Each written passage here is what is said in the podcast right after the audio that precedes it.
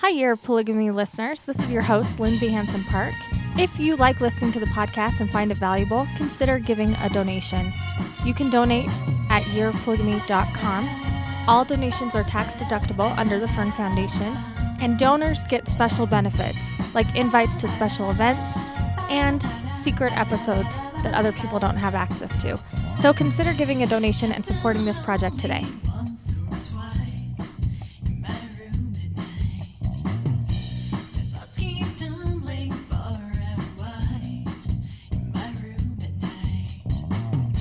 Hello, and welcome back to another episode of the Year of Polygamy podcast. I'm your host, Lindsay, and today I'm interviewing someone that many of you have asked for. Uh, she is someone who has probably one of the most interesting stories you'll ever hear, and she comes from a very interesting, very unique family.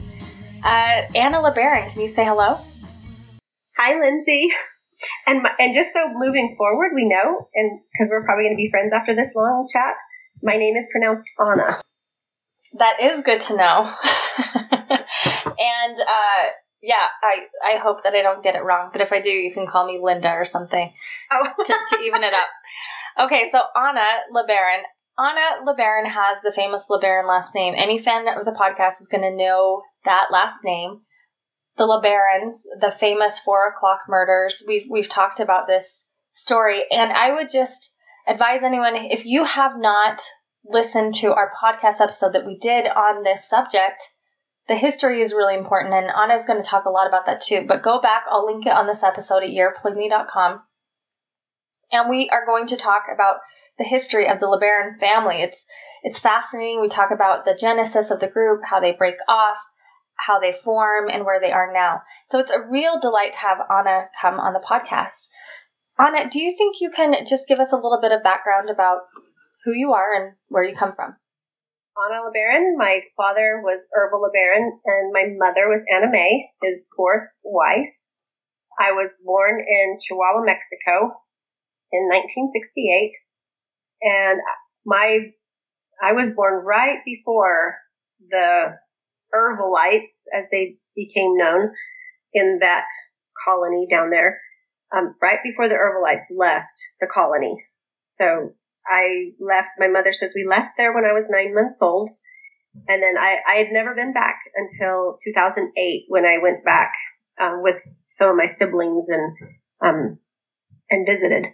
So I have um, I lived and was raised in the um, the LeBaron group. I don't know what you call them. um, Well, there's several LeBaron groups right now, at least. So, uh, or I guess family breakups. Do you want to talk about? Let's talk about your group specifically. well, it was Ervil LeBaron's group, the Church of the Lamb of God, I think, and I was raised in that, and I managed to escape when I was 13 years old, and um, right, it was right after my father passed away in prison in 1981. So I ran away from home. I think it was 1982, and um, went to go live with my sister.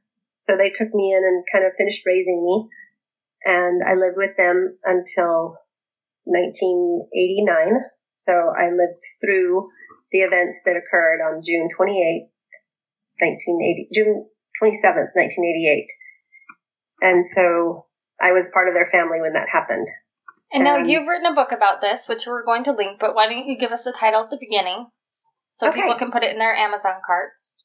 Oh yes, my book is called The Polygamist's Daughter, and it's my memoir of having ex- those experiences growing up, and then the aftermath of what happened with the four o'clock murders, and how those things affected me into my adulthood, and then the healing journey that I've been on since 1995. You know, so several decades now of going through professional counseling and the, you know all the kinds of helps that you can get. I have been um, processing through all the pain and the trauma and abuses that happened. Yeah, I imagine. And and so everyone out there can support you by buying this book and and we've linked to some interviews that you've done. And let's just let's give a sort of background, a refresher for people about the LeBaron family. As you mentioned, um, you're in the Mexican colonies. And when we talk about this, you're actually the majority of your group are um, white Mormons living in the Mexican colonies, correct? Correct. My father did have several wives that were from Mexico. And so there's several of those. And then there were some white wives as well. Um, and my mother was one of those. So, so, we we talked about this in the podcast. So so the Allred group was another group that was down there, and they had some contact with your family. And as Mormon fundamentalism gets organized, the LeBarons sort of come out of this this movement of fundamentalism, and they settle in the colonies. And the LeBaron brothers um, kind of have their own sort of spin on the doctrine. And one of the brothers is Joel, who would be your uncle, correct? That is correct. And he had a church, uh, the Church of the Firstborn of the Fullness of Times, and um, that group was going around for a while, right? Several several decades. I don't know the time frame that it was in existence, but it was for quite a while. And Joel and my father Ervil were um, co-leaders, I guess. Joel was the, considered the prophet, and my father was, you know, answered to him. And then, as everybody knows, they had a falling out eventually. And then my father did have Joel killed in an attempt to kind of, kind of take over the rest of the group, which didn't happen because Joel was beloved by his family and his followers. Yeah, so so let's talk about that. And and I seem to recall, um, it's been a while since I've done the research on this, but they had a sister too. And do you remember your aunt? She was said to have lit. They locked her kind of almost in a cage, and she had some um, mental illness that was that went untreated. It sounded like. It it seems like that was my dad's sister, if I remember correctly. Uh huh. That I don't know. I don't remember her name, and I didn't have a lot of contact because we left, so I didn't have a lot of contact with my with anyone outside of my father's wives and children and family. Okay. Well, let's let's back up and talk about your mother. What can you tell us about your mom? Where did she come from? How does she end up, you know, marrying Ervil LeBaron? Well, I I, I kind of give that really brief history in the in the book at the very beginning so that people have that context. But in in just in summary, she um she was born and raised LDS and um, converted um, to fundamentalism uh, once she heard my father teaching um, what he was, what him and Joel were teaching about. Was she born in Utah or was she born in Mexico? I believe she is from Arizona. Arizona. So she goes down to the colonies to settle with them. Mm-hmm. Now, Ervil and Joel both, a lot of them were really concerned with this idea, the one mighty and strong. Do you want to talk about that really quick? Because, of course, it's in LDS canon, it's in Mormon canon. Mm-hmm. Do you want to talk about the one mighty and strong? Yeah, I, I, I personally left when I was 13, so I am not really um, well versed in as far as the doctrine and the theology and chapter and verse. What I understand about it is that there was going to be one mighty and strong that would come to the earth and kind of reform and, you know, be the one that was the prophet. I guess. Yeah, and yeah. So Joseph Smith has this 1832 prophecy that comes, it's sort of out of Isaiah when he's retranslating Isaiah. So go on. Okay, so what I understand is that my my grandfather um, held that he was the one, and then he passed that mantle on to Joel. And then there was a scuffle between Joel and Ervil because Ervil wanted it, and he was um, power hungry, I guess. And so he kind of took that title onto himself and self proclaimed himself the one mighty and strong. Is that, that yeah, yeah, that, that sounds right. and we're actually going to do an entire episode on this doctrine because it does show up in fundamentalism everywhere. And I believe it wasn't even canonized in the Doctrine and Covenants until 1876. But it's it's so interesting because this becomes the theme of the LeBaron group, the one mighty and strong, someone who's supposed to sort of bring everything together, save save the earth from uh, being destroyed. And this is really the the family language and environment you grew up in. So, do you remember anything about your grandfather? No, I didn't. I was not. I we left the colony when I was nine months old, and okay. so the only contact I had with grandparents was one time my mother's mother, so my maternal grandmother, sent a birthday card with a dollar in it. And my older brother Heber took me to the store and helped me spend it, and we came home with some little cars. So, so I am interested. I mean, in my view of of the LeBarons, where they stayed in Mexico for a long time, but clearly you left when you were young. So let's start there. So you're nine months old. You're born into the colony. I assume I mean, everything that Irene, we also interviewed Irene Spencer, who was married to Joel, and she talks about um, just living like paupers, so poor, no electricity, no running water. And so I imagine you were born under similar circumstances. Yes. The, I went when I went back in 2008. I was able to see the house that I was born in, and it was very tiny. And my mother had a lot of children. I was number 10, so oh, wow. I was born at home, like most births down there during that time period were home births. So we did leave when I was nine months old and moved to the Baja Peninsula. And there's there's a lot of discussion between my siblings, especially the older ones that have memories about it, about who did what and where and who stayed where because we moved around quite a bit. So why did you move? What was the purpose of the move?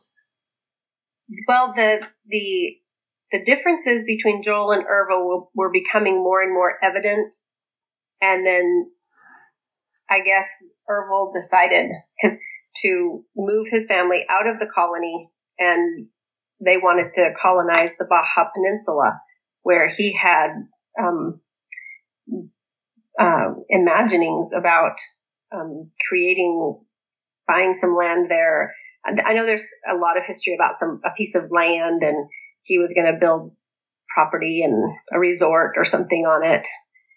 And so, like I said, I I've read the books about my father, the ones that have been written, and it seems like all of them have a minor variations in the history.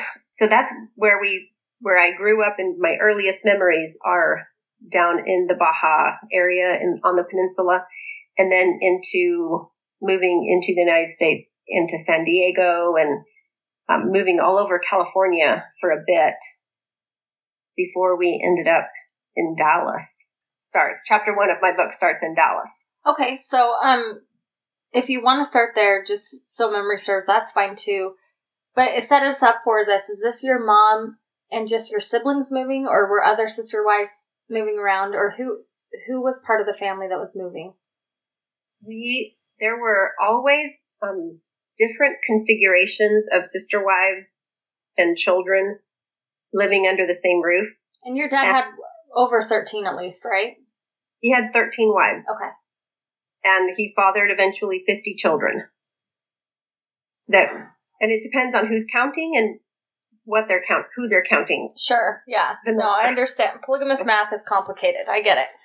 Thank you. Polygamous math. That's a new term for me. I'm going to use it. May I? yeah, please, please do. So, um, so each family um, that lived under a roof would change very quickly, and it was a very fluid situation.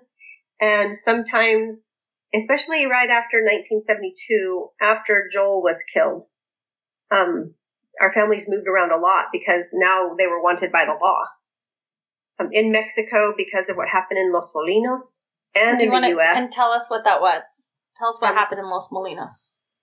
Um, based on what I've read, um, Ervil sent his followers into the town, and um, they they raided the town and and shot and killed people and lit homes on fire. So this is what is so interesting about your story. By the time that you're brought into this family, Ervil has really radicalized the group. Now, if you know the history, this it, it was by most accounts a very poor but somewhat peaceful group. Uh, the brothers were a little eccentric at times, but mm-hmm. they were struggling in Mexico. By the time you're born into the family, Ervil has taken tried to take over his father's or his brother's group and radicalized it and he beca- he's called the Mormon Manson. It gets very cult like. He uh, is having them do violent raids and talking about using very violent blood atonement language and this is what you're born into, right? Right. This was all beginning when I was born in 1968.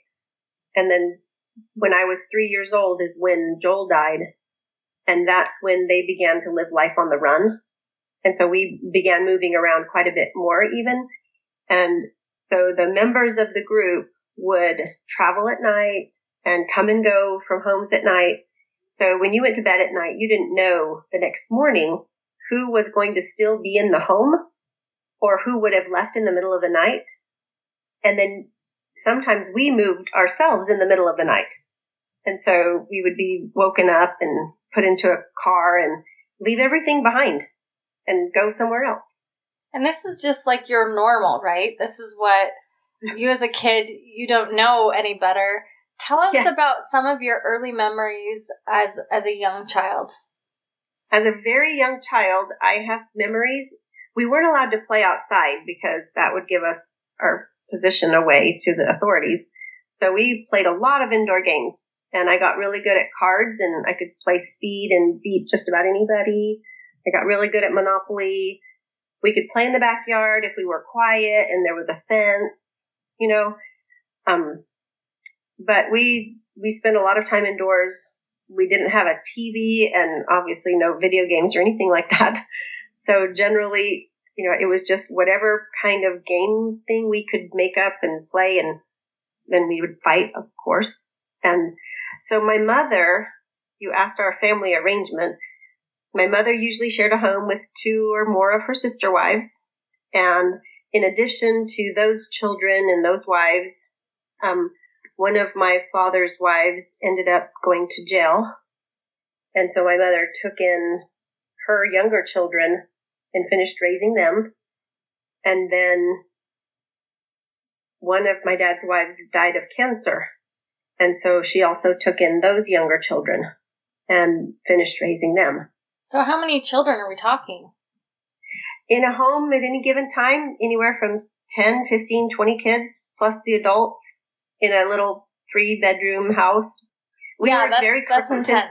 And so like at night when it was time to go to bed, we didn't all have our, our own room, obviously, but what we did have was a stack of blankets in the living room. Everybody would just go pick their blanket and find a place on the living room floor and, and curl up next to whoever siblings you were friendly with that day and, you know, wanted to sleep by. And then that's where we slept. So did you grow up knowing all of your siblings and forming a relationship with them and being close with them? Um, I did know a lot of them, but not all of them.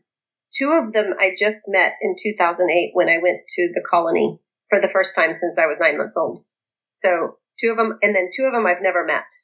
But I'm in touch with almost all of them today through the amazing thing we call the Facebook. yeah. So the real one mighty and strong, bringing everyone together. yeah. Um, so so we are, we were, we did grow up close with the siblings that we hung around a lot with, um, just because they were our only friends. We were not allowed to make friends with anyone outside of the cult. And we would be put in public school, but we weren't allowed to make friends in school.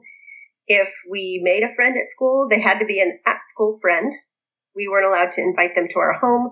And we, of course, were not allowed to go to their home after school. So we were very isolated.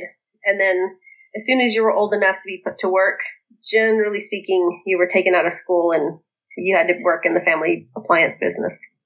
Okay, let's get back to that, but I want to talk about family worship. So, what was family worship like? Did you guys do family prayer? Did you go to a church? Did you have church at your house? How was that done?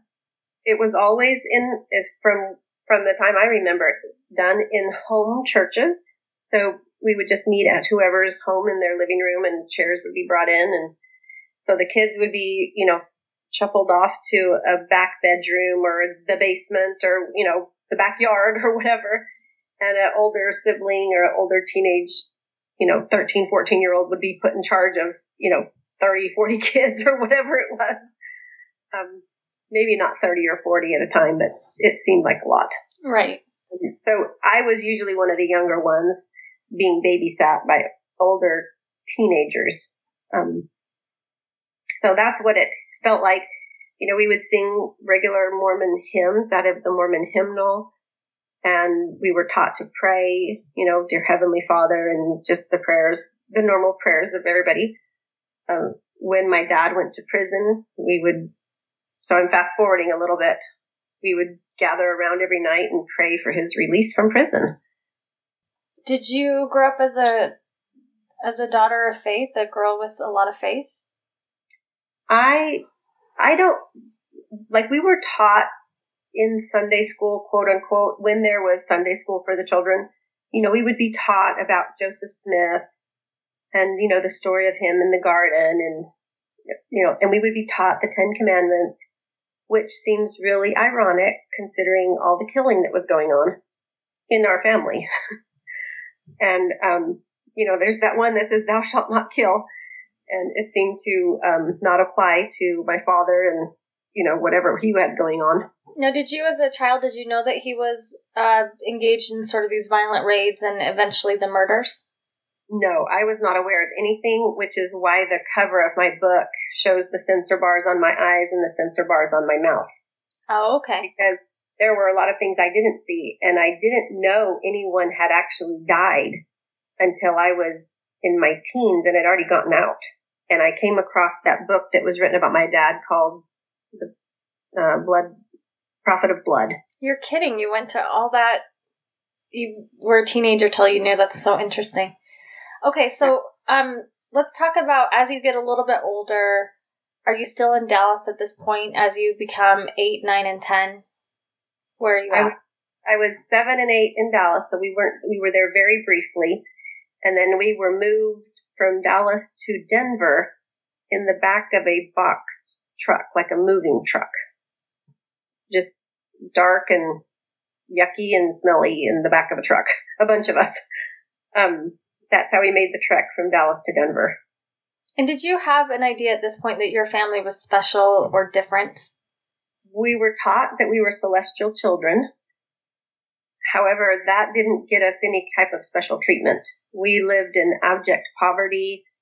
My mother was on welfare, but because she can only claim so many children, there really wasn't ever enough food to go around. And so we did, um, we called it gardening, but it was really dumpster diving in the backs of grocery stores. And you called it gardening? We called it gardening because you could get fruits and vegetables oh, that see. were carted that were bruised or not able to be sold in the store. So we called it gardening as a euphemism for that activity. Okay. And we would um, we would rummage through the Goodwill boxes, and I would be put inside a Goodwill box, and I would hand out the bags of donated uh, clothing and other items, and then we would take those home and sort through them and try to fit people with the clothing that we found in the bags. And how did you feel about that at the time? Was it just normal or did you resent it or that it felt normal. This is just what we did. Okay. It was it was we didn't have like a we weren't um we weren't raised in compounds, kept very isolated in our minds. Like by not being able to make friends, by not having television except brief moments of it here and there. We didn't know I didn't know anything was wrong or that anything should or could be different. Talk to me about education, the education you received. Well, when we were, anytime we were living in the United States, we were enrolled in public school, and the small children were always enrolled in public school because it's basically free childcare. And so. And so then you would get maybe a full rounded meal when you went to public school. Not always there were a few times where, you know, we qualified for the free lunches and that would be our meal, our you know, the one kind of really great meal that we would have. Even for, you know, most kids, school lunches are like, oh, yuck. And for us, it was like a treat and we looked forward to it and the whole milk because, you know, we drank a lot of powdered milk and my mom would water it down some to make it stretch further. And so it was always just yuck. And so when we got whole milk at the school, that was just such a treat. And the one time I got in trouble at school was you weren't allowed to trade food, but this girl was not going to drink her little carton of milk. And I couldn't stand to see it go to waste. So I switched cartons and the teacher saw and I got put at the other table where the troublemakers sat. Oh no. and oh, I was a very so compliant child, so that was mortifying to me to be in the table where the troublemakers sit. You were just hungry and careful. I was just hungry and could not stand the thought of that milk going in the trash can. Oh wow, that's a story. Um, did you were you treated differently at those public schools? It sounds like you moved around a lot, so you never quite got to establish roots. That's very accurate. We moved around very, very often, and so the teachers really didn't have a lot of time to kind of figure out what's going on with all these kids that are all enrolled and this close to the same age and you know whatever you know so um, there were a few places where we would stay a little bit longer than others, and I have really fond memories of some of my teachers during those times. Um, I was a very um, studious child, so that you know I could I loved being at school because it was such a respite from the activities of the home, and I felt very accepted and and cared for by the teachers just because that was their job is to care for us. And so having that structure and having an environment that was colorful and, and prepared for learning, it, it was just so different from what we had at home because at home we didn't have regular furniture and, you know, it was just basically hodgepodge, whatever anybody could find, you know, at a thrift store that was given away or, you know, found on the side of the road, you know. It was very, very um, um, poor and you know poverty stricken is you know the best way I can describe it. Did you have happy memories? Did you enjoy your siblings, or did you have a good relationship with your mother? Yes, I loved my mother, and had you know she wouldn't tell us when she would. She came and went a lot, and she would be gone for days or sometimes weeks, and sometimes even longer. And we wouldn't be told what was happening. She would just be gone, and then uh, and then days, weeks, or whatever, she would show up again. And so it was always a happy time to see her.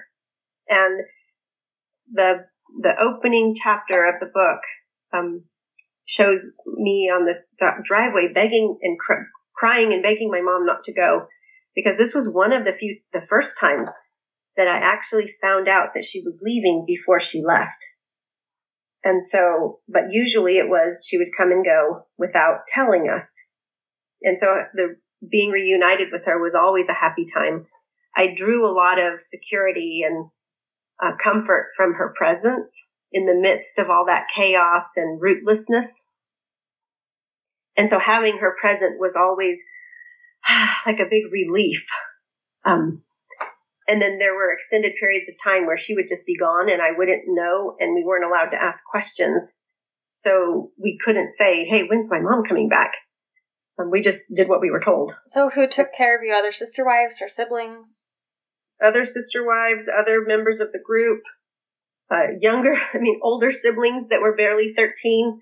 I mean, my sister Kathleen was taking care of eight or nine, ten kids at one point, and I'm one of the younger ones. And she's weeks at a time. She's 13 or 14 taking care of so many kids with just some food stamps and told to, you know, parse it out carefully and, you know, being in charge of all these kids without another adult present. And there were some scary things that happened during those times that, um, that were just frightening and, you know, one, you have a sick child and then you have a teenager and you have codes for when the phone rings, what you can and can't do, and you know, um, but but my memories during those times, even though it was there was a lot of fear that was palpable and real and you just didn't know why people were scared all the time. But the fear that was very evident and very palpable was nonstop. But when the, all the adults would be gone and it would just be the kids, you know, we could play and find things to do.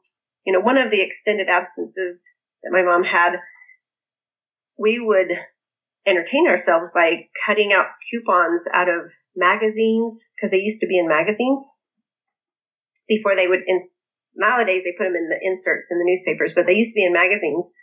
We would cut out coupons and that would be our quote money and we would play house and we would have a restaurant and we just invented this little game where we were we made our own currency with coupons. And you know my sister would cook food and we had to pay her to eat with our money. And you know we had these little baby dolls and broken dolls that we would find in the goodwill box or whatever that had been donated. And so just we would invent games and invent ways to entertain ourselves and just make the best of some really, really difficult circumstances.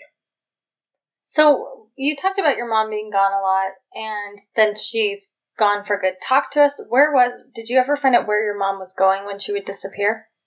She was going on trips either to go visit my father wherever he was or to go do typing for him or go do because he my father created wrote a lot and he needed his wives to type up his the literature and the pamphlets that he kind of wrote incessantly and distributed so i i remember with my mom stuffing envelopes and labeling them and you know mailing things out just vague recollections of this as a small child.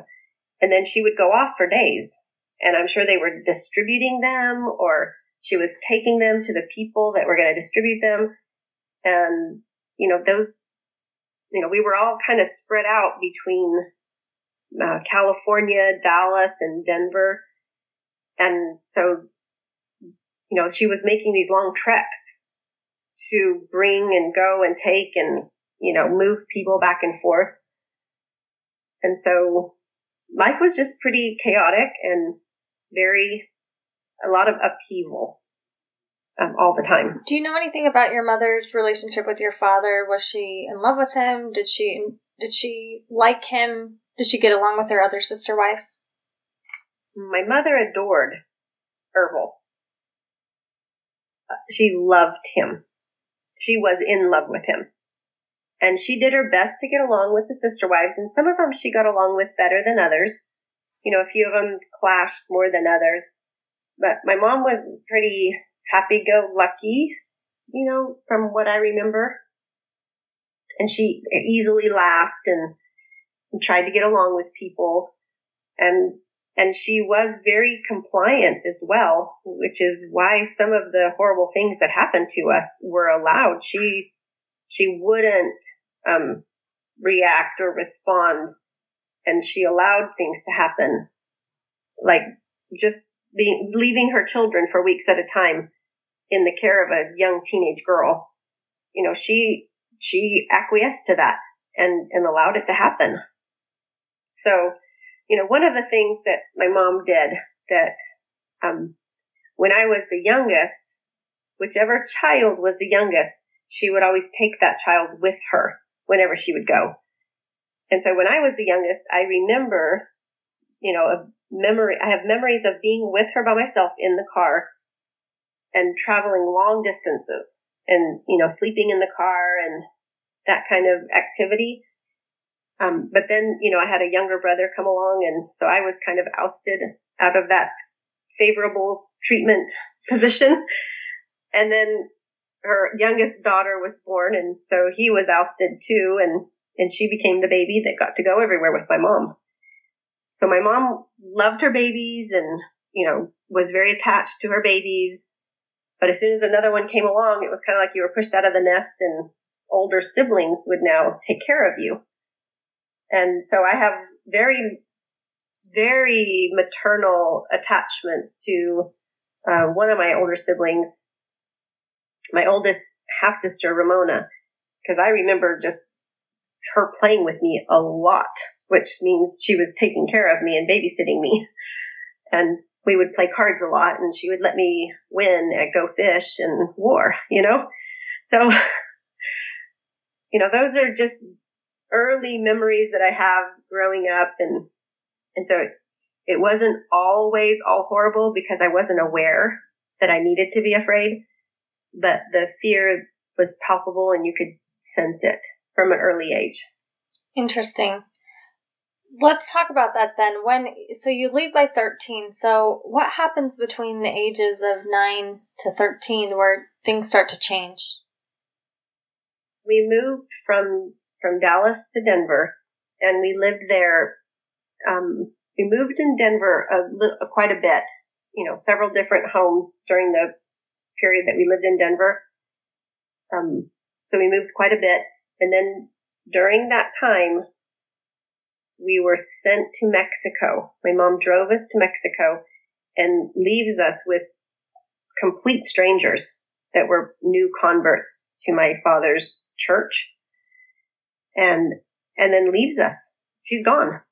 So we get kind of divvied out between two different families that are living in two different cities nearby each other in Mexico. And are you told why? No, no. We were never explained and we weren't allowed to ask questions. What would happen if you did ask questions? We were told not to ask questions. like this none of your business and now don't ask questions. We'll get back to what happened here, but you you talked about in your book you mentioned that you grew up it was kind of you were punished quite severely if you acted out. Is that true? Yes. Now, I I was punished occasionally, but I was a very compliant child and knew instinctively not to cause waves or rock the boat and to not talk back because I didn't want to be punished because you would be if you if you did. And but I observed and watched other siblings who had a little more fire in their belly um, get beaten for non-compliance or for back talking or complaining or complaining to the wrong person about anything.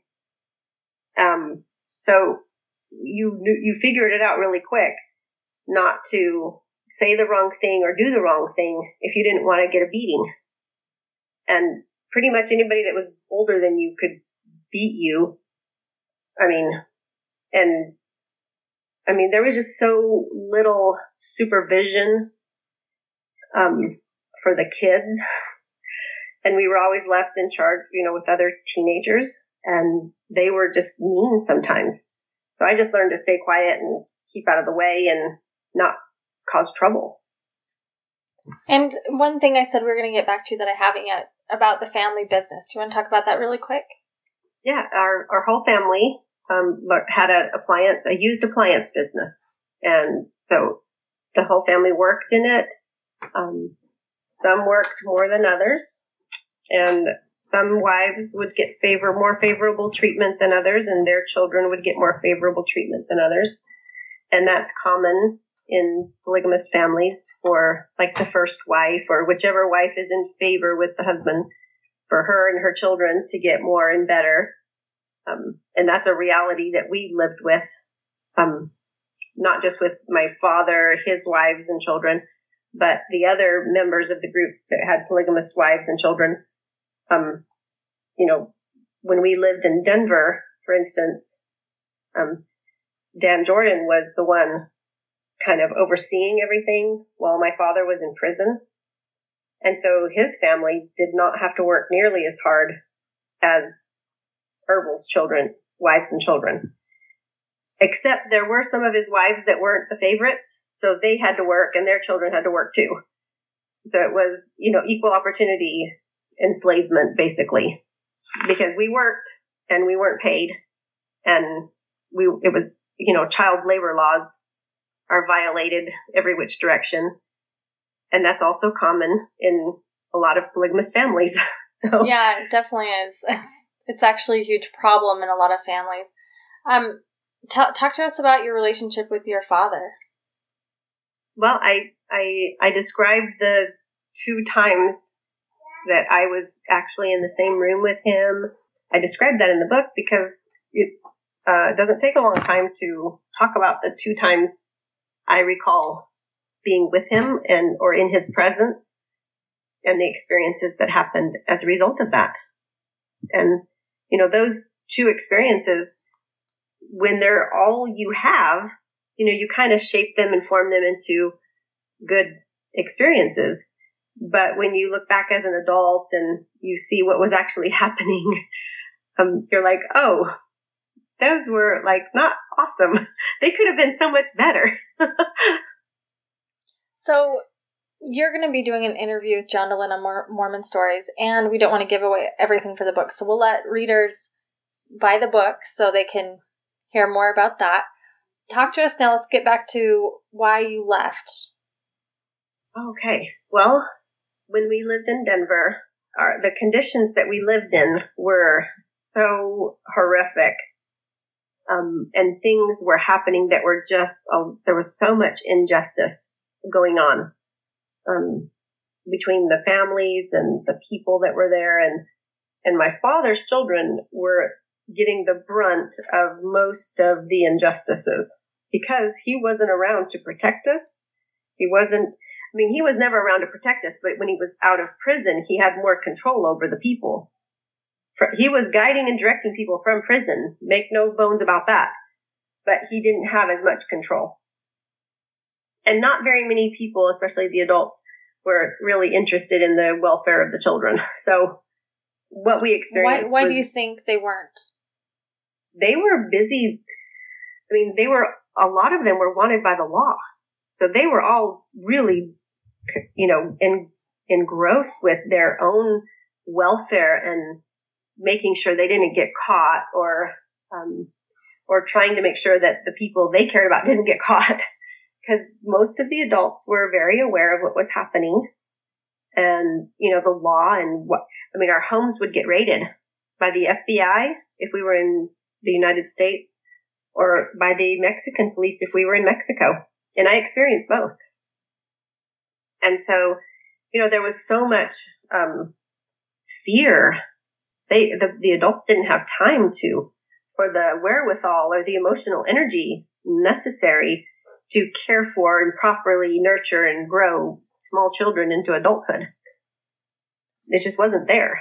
Yeah, and I can imagine the dynamics because in my mind I still picture this group as this sort of Manson like cult group, right? Where you're moving you're you're moving from house to house and you're really struggling to get food and clothing and and you know the difference between I guess this cult and like a hippie cult is your polygamy of lots and lots of children and that's something that really, I think, makes your experience unique, but also a bit tragic, I think. Oh, it was very tragic. And um, the adults were were doing their best and and trying their best, but under the circumstances, it was very difficult to try to create any kind of uh, sense of security or sense of stability. And some tried better than others, and certain you know, family groups within the cult had more options and more resources available to them, but we did not.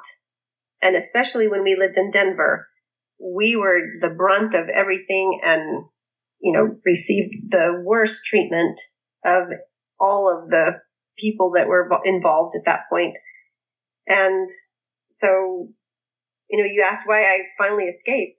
Well, when my dad was in prison, my older brother Ed, who had been living and working in Houston with Mark and Dwayne and, and company. And they had a thriving appliance business in Houston. And so Ed went and moved my mom and her children to Houston and we started working for Mark and Lillian.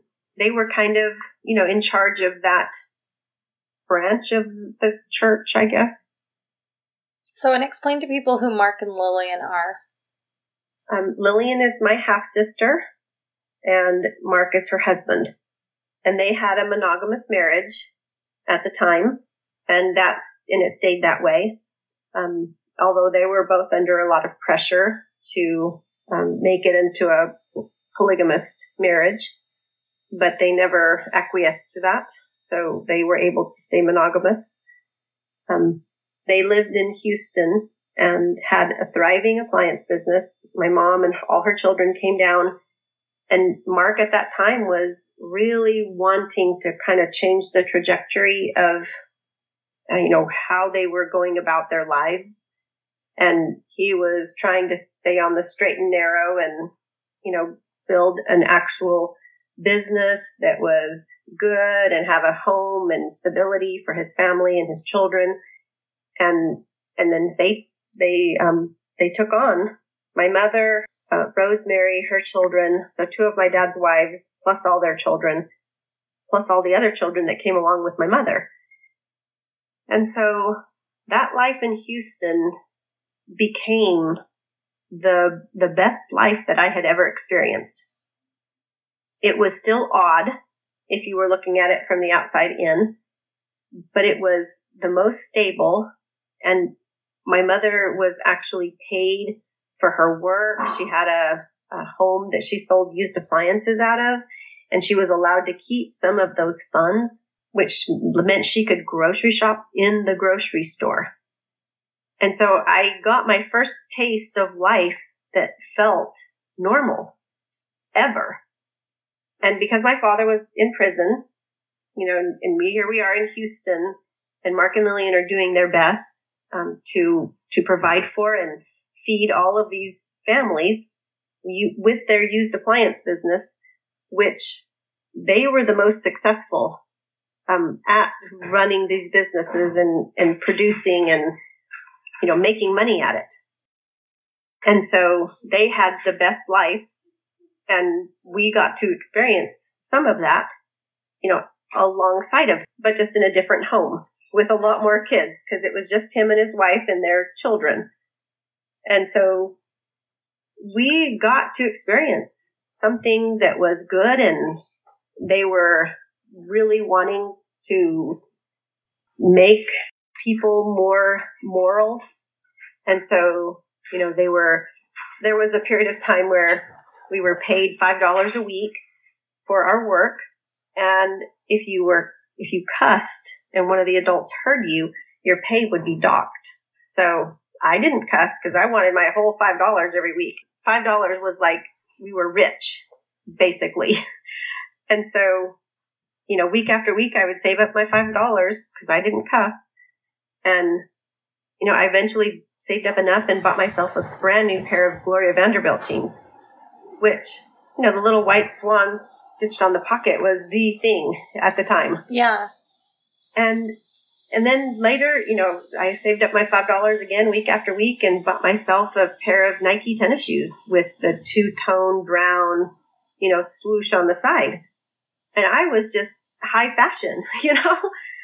And first time buying real clothes in a store, you know, just all, having all those experiences. And by then I'm 12, 13 years old and, you know, becoming more aware of the world outside and experiencing things like on Fridays after work, everybody would get their pay and then everybody would go roller skating every Friday. That was what we looked forward to. And that was such a different experience to go out and, and be quote unquote worldly by roller skating to worldly music, you know?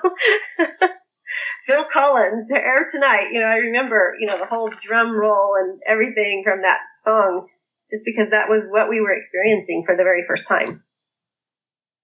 And so life was fresh and new and from where I was sitting, it was wonderful. And then my father dies in prison. And that whole era of wonderfulness that we had been experiencing just kind of came crashing down. And um, my mother gets talked into moving back to Denver by Dan Jordan. And that it, it was at that point that I decided to run away because I was not having it with the whole Denver thing again. living in poverty and slave labor and no pay and no roller skating for sure, you know. um, so I ran away from home at that point, and Lillian took me in, and and in essence, she finished raising me. And I worked alongside of her and Mark in their business. I, you know, was her kind of built-in babysitter. They had six children, and so I was 13 and able-bodied and a hard worker, and I had a great work ethic, and I did not want her to send me back to Denver, so I worked really hard and earned my keep and and then eventually, you know, I graduated from high school with them. It was frightening to run away and to separate myself from my mother and everything that I'd known growing up. But I was um, determined that I was not going to go back to Denver and to the really a hellhole. And from what my siblings tell me that went back, things just went from bad to worse. What we had experienced, the, the, the horrific things that we experienced in Denver that made me run away got even worse after the fact. But those are their stories to tell. So I wasn't there and, but I just know that it was horrible for them just, just based on what they tell me. I want. I'm interested in that. I want to talk about your life too, as you improve and sort of get out of this. But explain to us, to the best of your knowledge, how, what happens to the LeBarons after Ervil has gotten his group to commit the murders. As we know, he puts a hit out on everybody. Um, yes. and, yeah, Spencer W. Kimball, the LDS prophet, he was going to take away anyone who threatened his authority. And and his uh, group ultimately leads to the murder of Rulon Allred, who is the leader of the AUB. So, what happens? Just tell us what happens to the groups and the colonies and basically your family after this happens. Well, there were so many people that were afraid of my father just because of the hits that he did order and the people that were ended up. He was eventually responsible for anywhere from 28 to 38 people that died, including, and I, I consider him responsible for some of the people that committed suicide as well. Because, you know, just what he did created and shattered so many people's lives. Um, so I, I hold him accountable for that. But when he died in prison, um, Dan Jordan was trying to kind of collect everybody back up and and that's when my mom decided to move back to Denver along with the other wife of my father that had moved that had already moved back, you know, that had moved to Houston with us. And so everybody up and moved back to Denver and you know, it was you know, I don't know everything that happened in Denver. I didn't live there. And so my life became a little bit more normal living with Mark and Lillian and, and just that little nuclear family and even though I was helping and working alongside of them in their business and everything, it was a nuclear family that felt more normal than anything I'd experienced growing up. Having a mom and a dad, you know, in the home and a, a monogamous marriage, you know. Um, the other um, families my siblings, I lost track of. I lost track of almost all of my siblings during that period of time, just because some of them were in Denver, some of them were in Phoenix, because I didn't mention that because there was a Phoenix appliance business as well. And so some of them, you know, they were just kind of scattered around. Some of them were in Mexico, I think in Monterrey, Mexico, and, you know, different factions of what Ervil left behind kind of rose up and, and there was a lot of infighting between them and a lot of people died just between them trying to figure out who was the next mighty one mighty and strong, you know? So there's a lot of people in my family that have their own stories to tell about all of that that is probably in some ways even more horrific than the story that I tell in my book. And so all of my siblings have their own story and you know, I don't I wasn't there and I wasn't aware, but I just know there was a lot of factions and a lot of infighting between the factions that were left. And a lot of people died. And then, you know, kind of things kind of settled down and calmed down. And, you know, for several years, it felt like, oh, huh, we could all breathe a sigh of relief. Um, at least that's how it felt me living with Mark and Lillian. It felt like we could breathe a sigh of relief and and live the types of the normal life that we were living at the time, or at least as normal as it ever was. And then that all changed when um, Dan Jordan was killed in 1987, and it was you know between the time I went to live with them and when Dan Jordan got killed is when I read that book, The Blood Covenant. No, The Prophet of Blood, and kind of became very aware of the atrocities that my father, my now dead father, was responsible for and the things that had happened and becoming aware of that as a teenager, it was very eye opening and sobering and frightening. And there was a period of time where it, it, it was very difficult to to sleep without thinking about those things and processing that information and what do you do with that information. And it wasn't like I was being put into counseling to kind of cope with these realizations that were happening. It was just within me and and I had to process it on my own and figure out what I'm going to do with this information, which there wasn't a lot to do with it except to acknowledge that it was a reality. That was a difficult period of time. No, no, that's good. That's really important. Tell us then, as you're you're a teenager, which is just a hard time for ever everyone. Talk about talk about what happens with you legally, who you end up living with, and all of that. I lived with Mark and Lillian from the time I was 13 and ran away from home and moved in with them. My mother did come to Houston um, after after very quick soon after she had moved back to Denver. Uh, within a month or so, she showed back up on Lillian's doorstep, and I'm alone in the home, and I'm frightened out of my mind that she's going to forcibly take me back to Denver. And I'm home alone, and there she is. And I called, you know, Lillian and said, "My gosh, my mom is here," and I'm shaking and you know, trembling out of just a lot of the adrenaline out of that fear. You know, fight or flight mode kicked in and, and I didn't know what to do. So Lillian and Mark showed up very quickly. Um, cause they only, you know, where they were was about 10 minutes away. And they just told me not to open the door for her. And so I stayed in the house quiet, just praying that she wouldn't force her way through the house because I didn't know what was going to happen. So Mark and Lillian get there, and you know, my mom tries to get me to um, talk me into going back to Denver with her, and you know, I'm a I was a compliant child.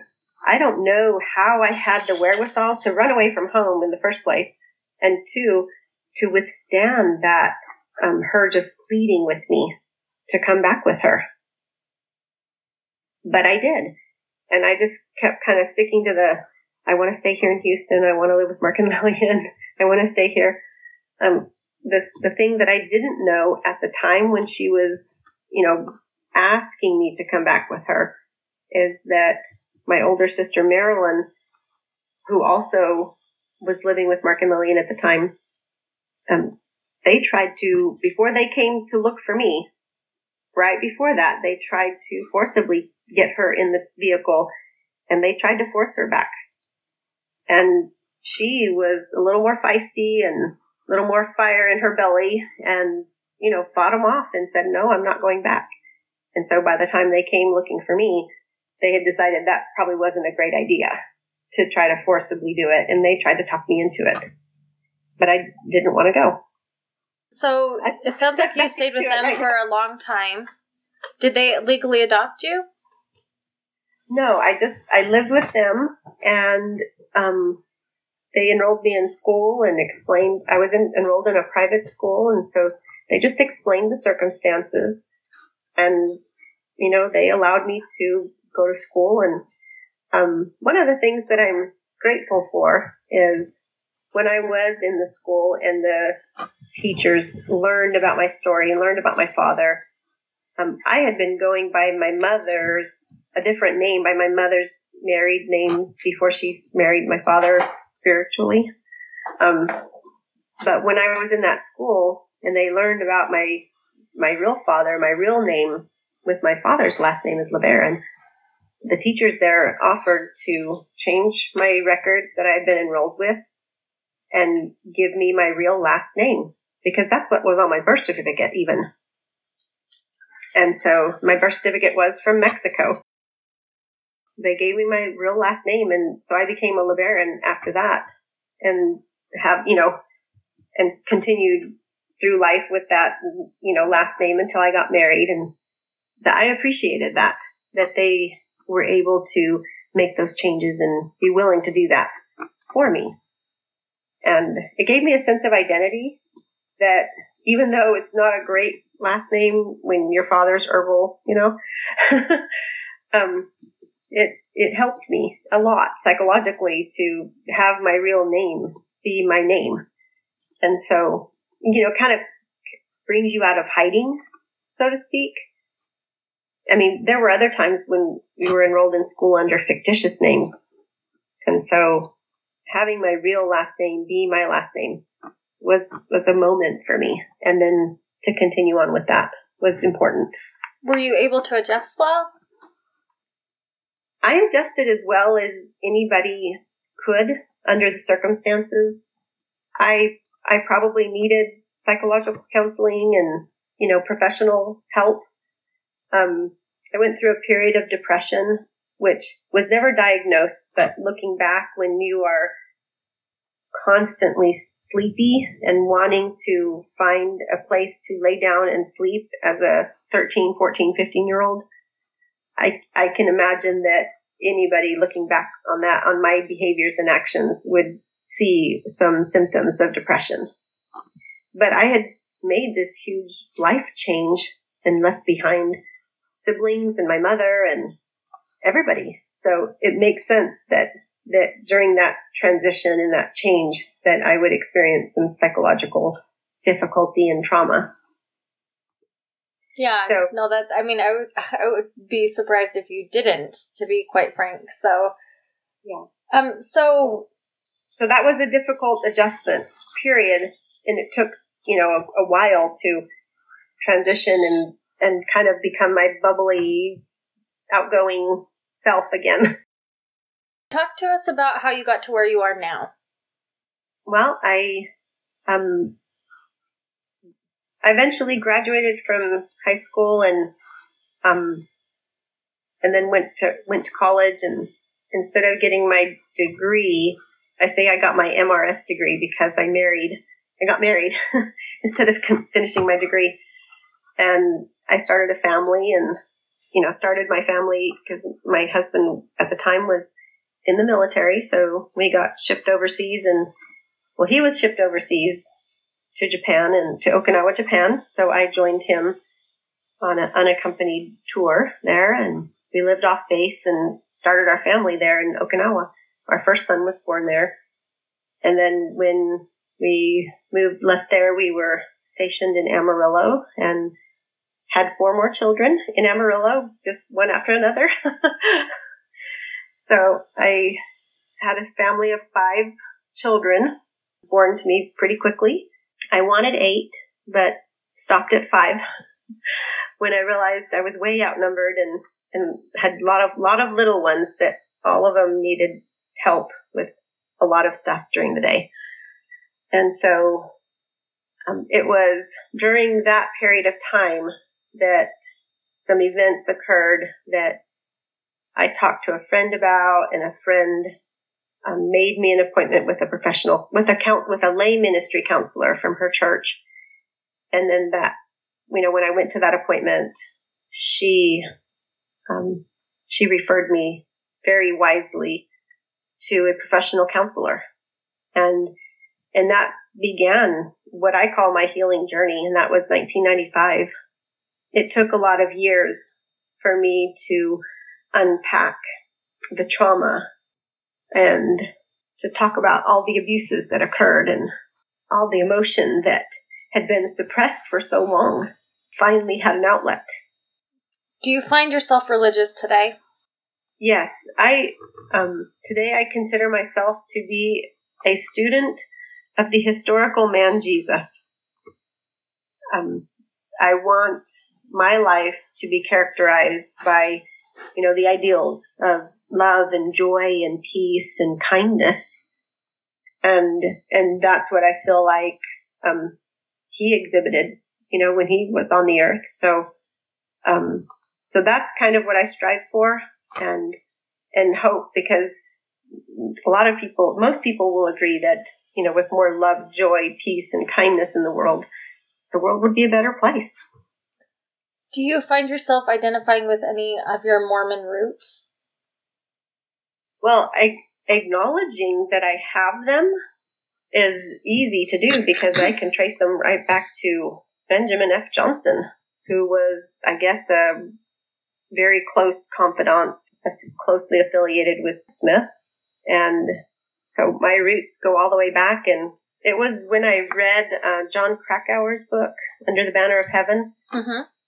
which I was not prepared for the emotional upheaval that that would produce in my life when I read that book because I was expecting to read about another family. And I knew he had written about our family history. There's like a chapter or so in there about the LeBarons. And so I expected that because I knew that was going to be in there.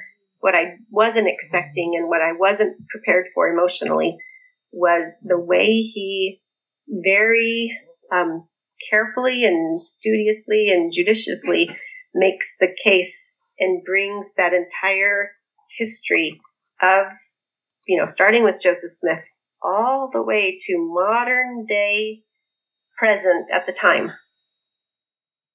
And because I had, you know, spent so much of my life after I ran away from home and, you know, distancing myself from my past, from my family of origin, reading that book kind of pulled all of that that I had really carefully set aside and tucked into a little box and put away, you know, it just brought it all to the forefront and pulled it to modern day present time. And that was very psychologically disturbing. And I was not prepared for that when I read the book. But it ended up being serving me in some really important ways as I went through my healing journey where I was able to reconnect to my family of origin in ways that were healthy and and then prepare myself because I eventually did reconnect physically with them where psychologically reconnecting with all that was was disturbing when I physically reconnected with my family of origin. I talk about that in the book too and those were very frightening times as well. And so, you know, there was just so little about my life that wasn't emotionally difficult and psychologically disturbing sometimes. And then, you know, there was so much trauma from all the people that died and the people that we lost that, you know, over and over again, it just happened so much and so often that it was just traumatizing. And so, you know, in my healing journey, I talk about um, the ways in which I have been able to identify um, the anxiety that I experience, the post traumatic stress, and find helpful and healing ways of of managing all that and and navigating through that and coming out on the other side. Yeah, I mean, I love your resiliency. I love how you've overcome this stuff. Um, and I'm really excited to have people buy the book. And I, I actually, full disclosure, haven't read the book, but I've ordered the book, so it's coming. Um, and we're going to post, like I said, links to the articles you've done, but talk to us what else you're up to. You have a book signing coming up in Salt Lake, right? Yes, um, Barnes & Noble is hosting a book signing in um, Salt Lake City at the Sugar House location. Um, it's April 29th, 2017, and it's going to be from 4 to 6 p.m. Thank you. so, uh, 4 to 6 p.m. right there in Salt Lake City, and I'm excited about coming because I live in Dallas now, but I'm going to be doing a book tour and so I'll be excited to get there and to, to share that to meet people. Cause I love meeting people. I'm very outgoing and, and sharing my story in this way that, um, is showing, gives a lot of hope and demonstrates the restoration that's happened in my life and in my family's life and the reconnection that my family has had and all those ways that that some of these events that have occurred in the past have been redeemed and in ways in which my life has been restored to me and just the person that that I was born to be is now who I can be. And so that's um, that's the message is there's just hope and and then healing is available you know for anybody that's experienced trauma and abuse well, yeah, and I really appreciate that. And hopefully, we'll have you come to Sunstone this summer too, so you can talk more about your book there. But that'd be fun. Yeah, um, we'll introduce you to lots of other people who have left groups, all different kinds of groups. I mean, it's it's kind of a strange family reunion for for people to connect like that. Um, so yeah, I really appreciate you coming on. Is there anything else you want to let us know about you or the book? I mean, that's I, I hope that your listeners will, you know, pick up a copy and, and read it and, and then, you know, message, find me on social media and, you know, let me know what your thoughts are about it. I mean, I'm pretty forthright with my experiences and the way I tell it. And so I would love feedback and to know what your, what your listeners think about it because your listeners are very educated about my family, my family history and and the and the LDS history. I know we need like a hashtag for the listeners, like polig nerds or something. I'm not quite sure what it is. What's the quite right fit? yeah, but we're our polig junkies. I don't know. Someone out there, give us a good hashtag. Put it in the comment section. We need we need a good one. And so I would I would so love for your listeners to connect with me on social media. You know, Instagram, Twitter, uh, Facebook. I'm, I'm on all those and I'm active on those. So um, I love getting the feedback. So. Okay, and you can send me those links and I'll link to them at yearofpolygamy.com. Perfect. Well, thanks so much, Anna. Thanks for coming on and telling your story. Well, I appreciate you having me, Lindsay. Thank you so much.